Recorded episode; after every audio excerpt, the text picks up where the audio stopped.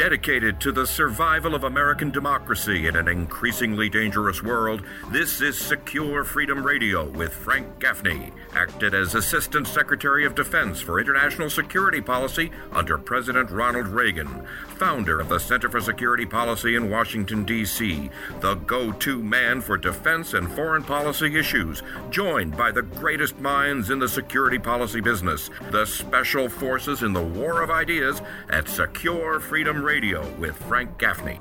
Welcome to Secure Freedom Radio. This is Frank Gaffney, your host and guide for what I think of as an intelligence briefing on the war for the free world. There are a few people whose intelligence I admire more and who we delight more in sharing with you than that of Dr. Colonel Lawrence Sellin, United States Army retired. He has been a very successful international businessman as well as a medical researcher, capping 29 years of service in the United States Army Reserves, including tours of duty in Afghanistan and Iraq. He is one of our go to guys on a lot of things, including the provenance of the, well, I call it the Chinese Communist Party virus. And it's good to have a chance to get an update from him on that very important story. Lawrence Sellin, welcome back once again to Secure Freedom Radio, sir. Great to have you with us. Thank you, Frank. You have a new, it seems, smoking gun that confirms, I believe, the source of the virus that has afflicted the world for now the better part of two years as the biological warfare program of the Chinese Communist Party. Tell us about your latest revelations and why they are dispositive as far as you're concerned. Yes, that's right, Frank. Uh, uh, we have uh, discovered uh, in our terms of our research uh, about the virus itself that it, was indeed uh, created in a laboratory because it has characteristics that could have not have come from nature. What we've discovered uh, recently uh, is something very interesting in terms of uh, the military doctrine uh, behind the creation of COVID 19 as a bioweapon. if we can begin in the 1990s, uh, the uh, Chinese People's Liberation Army looked at coronavirus uh, viruses, which is what COVID 19 is, as mainly a-, veterinary problem in their working dogs. Now, that changed significantly with the first uh, SARS pandemic in 2002 and 2004, uh, where the People's Liberation Army of China became uh, intimately involved doing perhaps even most of the research and analysis of that first SARS uh, virus, first SARS coronavirus.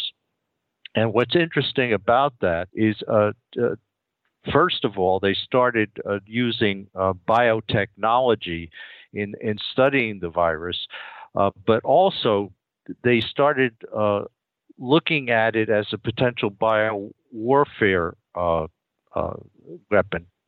So during this uh, period of 2002 to 2004, it was followed up in 2005, in particular by a People's Liberation Army a medical doctor called uh, Jiwei Guo, and he wrote a series of articles start, starting in 2005, and with his colleagues, numerous articles about the military doctrine of using uh, what he calls uh, biotechnology weapons, that is, uh, bio based warfare. So we're starting in 2005, he's following up in 2006, 2010, all the way up to 2018, where he and his colleagues are establishing the military doctrine for using this type of weapon, and he calls them uh, non lethal biotechnology weapons and uh, for bio based warfare. And the other interesting thing about it is that uh, he he uh, promotes the idea that that medical doctors, that military medical doctors in China should not just be involved in, in alleviating sickness and injuries, but they should be specifically working on a biowarfare program. So I think uh, a lot of what has happened uh, after that is based on this military doctrine that he established, both using uh, biotechnology and the military medical programs in China to develop this this uh, bioweapon, which would be low lethality, highly contagious, and very specific in terms of what targets it, it, it attacked uh, as a biowarfare weapon. Well, it sounds to me as though the so called COVID 19 fits at least two of those three categories. Um, is it your judgment that it is actually um, intended to be more uh, ethnically tailored, shall we say? Or is that simply what we should expect from the biological warfare program of the Chinese going forward? Well, that's certainly part of it. Uh, the original biotechnology weapon that he was talking about,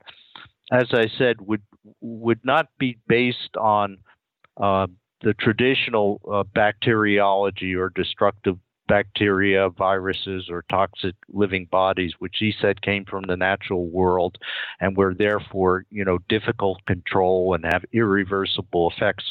What he was talking about is an engineered uh, bioweapon, in particular viruses, which he described as being, quote, controllable and recoverable. And what he means by recover- recoverable is that China would have sole possession of a vaccine and an antidote for this, and these would be very targeted.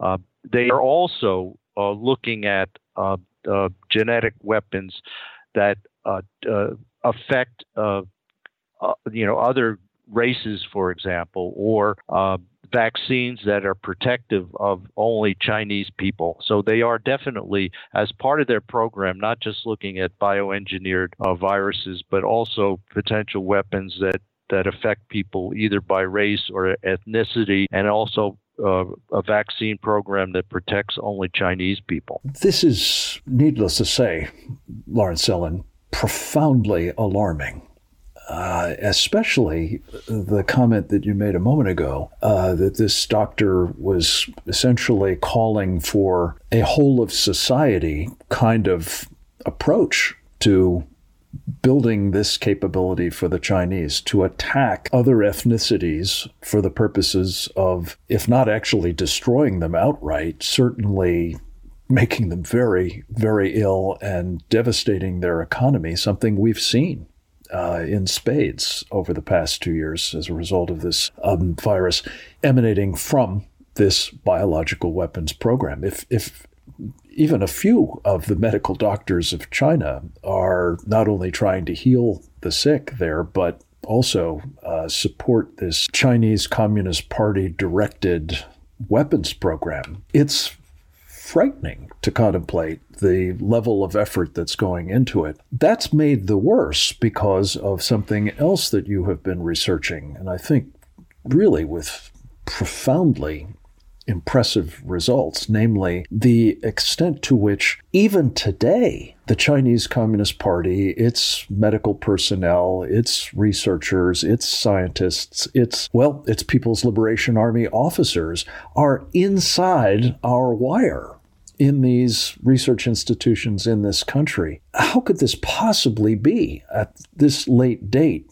uh, given everything that you've exposed and, and we have reason to understand about the nature of this biological weapons program in China and that it's targeting us very explicitly? Well, uh, this is what uh, this Colonel uh, uh, Guo described was really the basis of their biological warfare program. When he said that doctors should not just heal, cure people, that they should be involved in developing these weapons, it, it actually defines the structure of China's biowarfare program. It has three levels.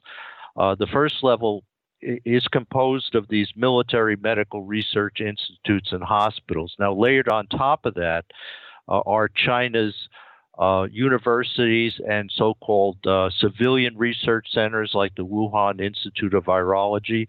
And as we know, there's no such thing, there's no difference between civilian and military research in China. It's all uh, one and the same.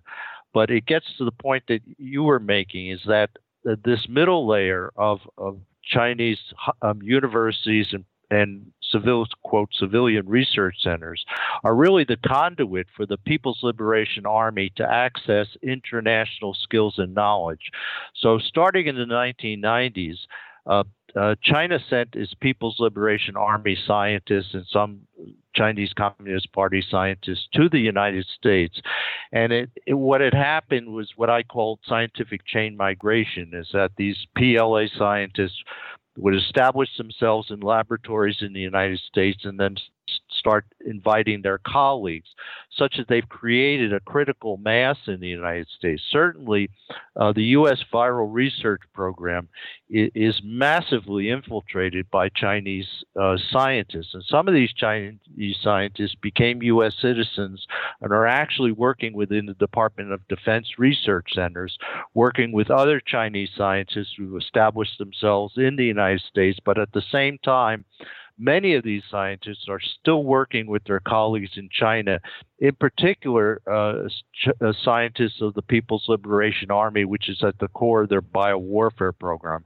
So we have a massive problem in the United States in terms of, of infiltration of Chinese scientists, and they penetrated right into the Department of Defense. I find this inexplicable, Lawrence. Uh, it's bad enough that it happened in the past and that the inevitable result is that the Chinese have had access to bio defense techniques and information and technologies. Uh, but the idea that it is still taking place with all that we've learned about their biological weapons activities and the use of our funding at the hands of people like Tony Fauci to do the bioengineering in their facilities in China, that if produced this scourge, uh, not only resulting in the loss of life of some 700,000 Americans and incalculable tolls on our society and our economy and our people who have not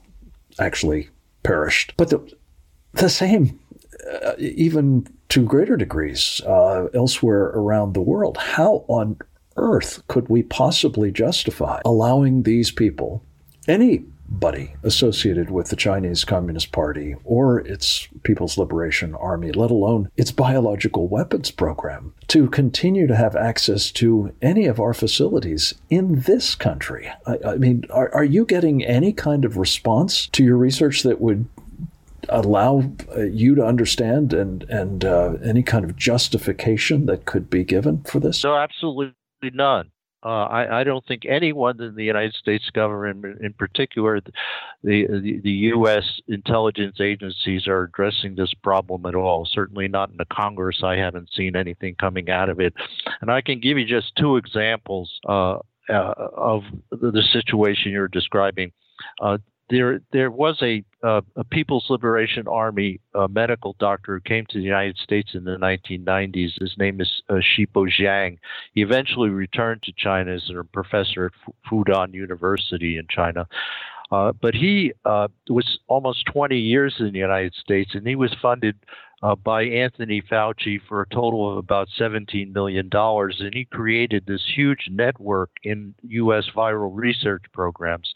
Now, one of his students, uh, whose name is Lanying Du, is, is at uh, the uh, New York uh, Blood Center Lindsley Kimball Institute uh, for research, which is where Shibo Jiang established themselves. And she followed him to that research institute in New York City and is still working there. Her husband is a former high level official uh, who's deceased now, but it was a high level uh, PLA officer involved in the biowarfare program.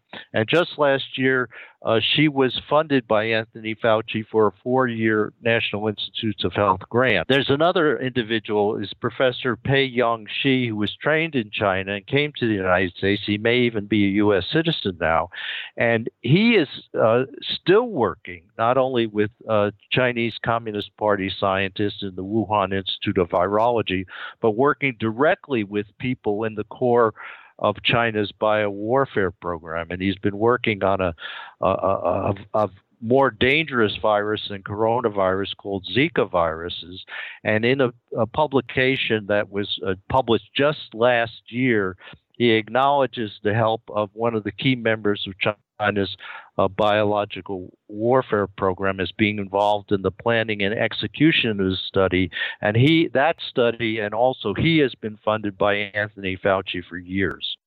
I, it, and my still head, is funded. My still head is, exploding, and I suspect that of my uh, our audience as well, Lawrence. Uh, this is profoundly troubling information, needless to say. And it seems to me um, we have to do everything we can to uh, call out what's happening specifically with regard to these people. And there's no question in your mind that they are continuing to work with, um, report back to, otherwise be associated with people inside China's biological warfare program? Yeah, well, I can add a, a few other things. First of all, this uh, doctor who I was describing, uh, who's working on Zika virus with the Wuhan Institute of Virology and the People's Liberation uh, Biowarfare Program, is at the University of Texas Medical Branch in Galveston. And this is the home of a major Department of Defense virus research program, and he's directly linked to that.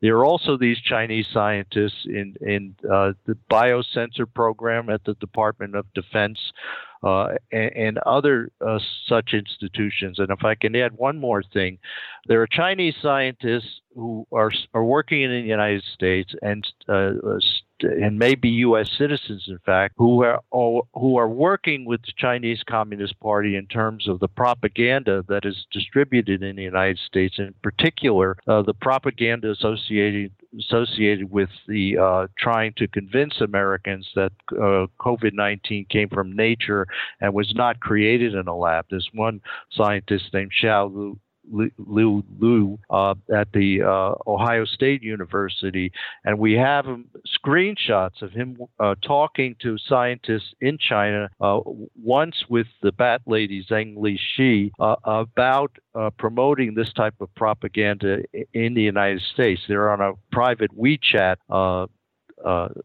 group uh, where he's talking to uh, or texting with scientists in China. These are Chinese Communist Party scientists, including the Batwoman, and uh, working with them to advance uh, Chinese propaganda in the United States. So they're actively working as agents of the Communist Chinese Communist Party in the United States as professionals in U.S. universities. Lawrence Sellin, it seems to me there's an urgent need for congressional oversight hearings into these topics, and I hope that you will be willing to be a witness for them if we could help uh, inspire them. And um, again, this is against the backdrop. I'll be talking more about this with our next guest, Bill Walton, momentarily. But uh, Mike Flynn, Lieutenant General Mike Flynn, one of our great heroes, I believe, uh, badly treated by the Obama team over the years, uh, both before it left office and after, it turns out. But Mike was on with Tucker Carlson yesterday talking about the extent to which we are enabling the Chinese threat to grow, to metastasize, really, um, as a result of its access to our technology. A lot of it purloined, um, including apparently, allegedly, by a nuclear propulsion engineer in the United States Navy. We'll be hearing more about that in a moment. But Lawrence Sellin, your revelations about what's going on,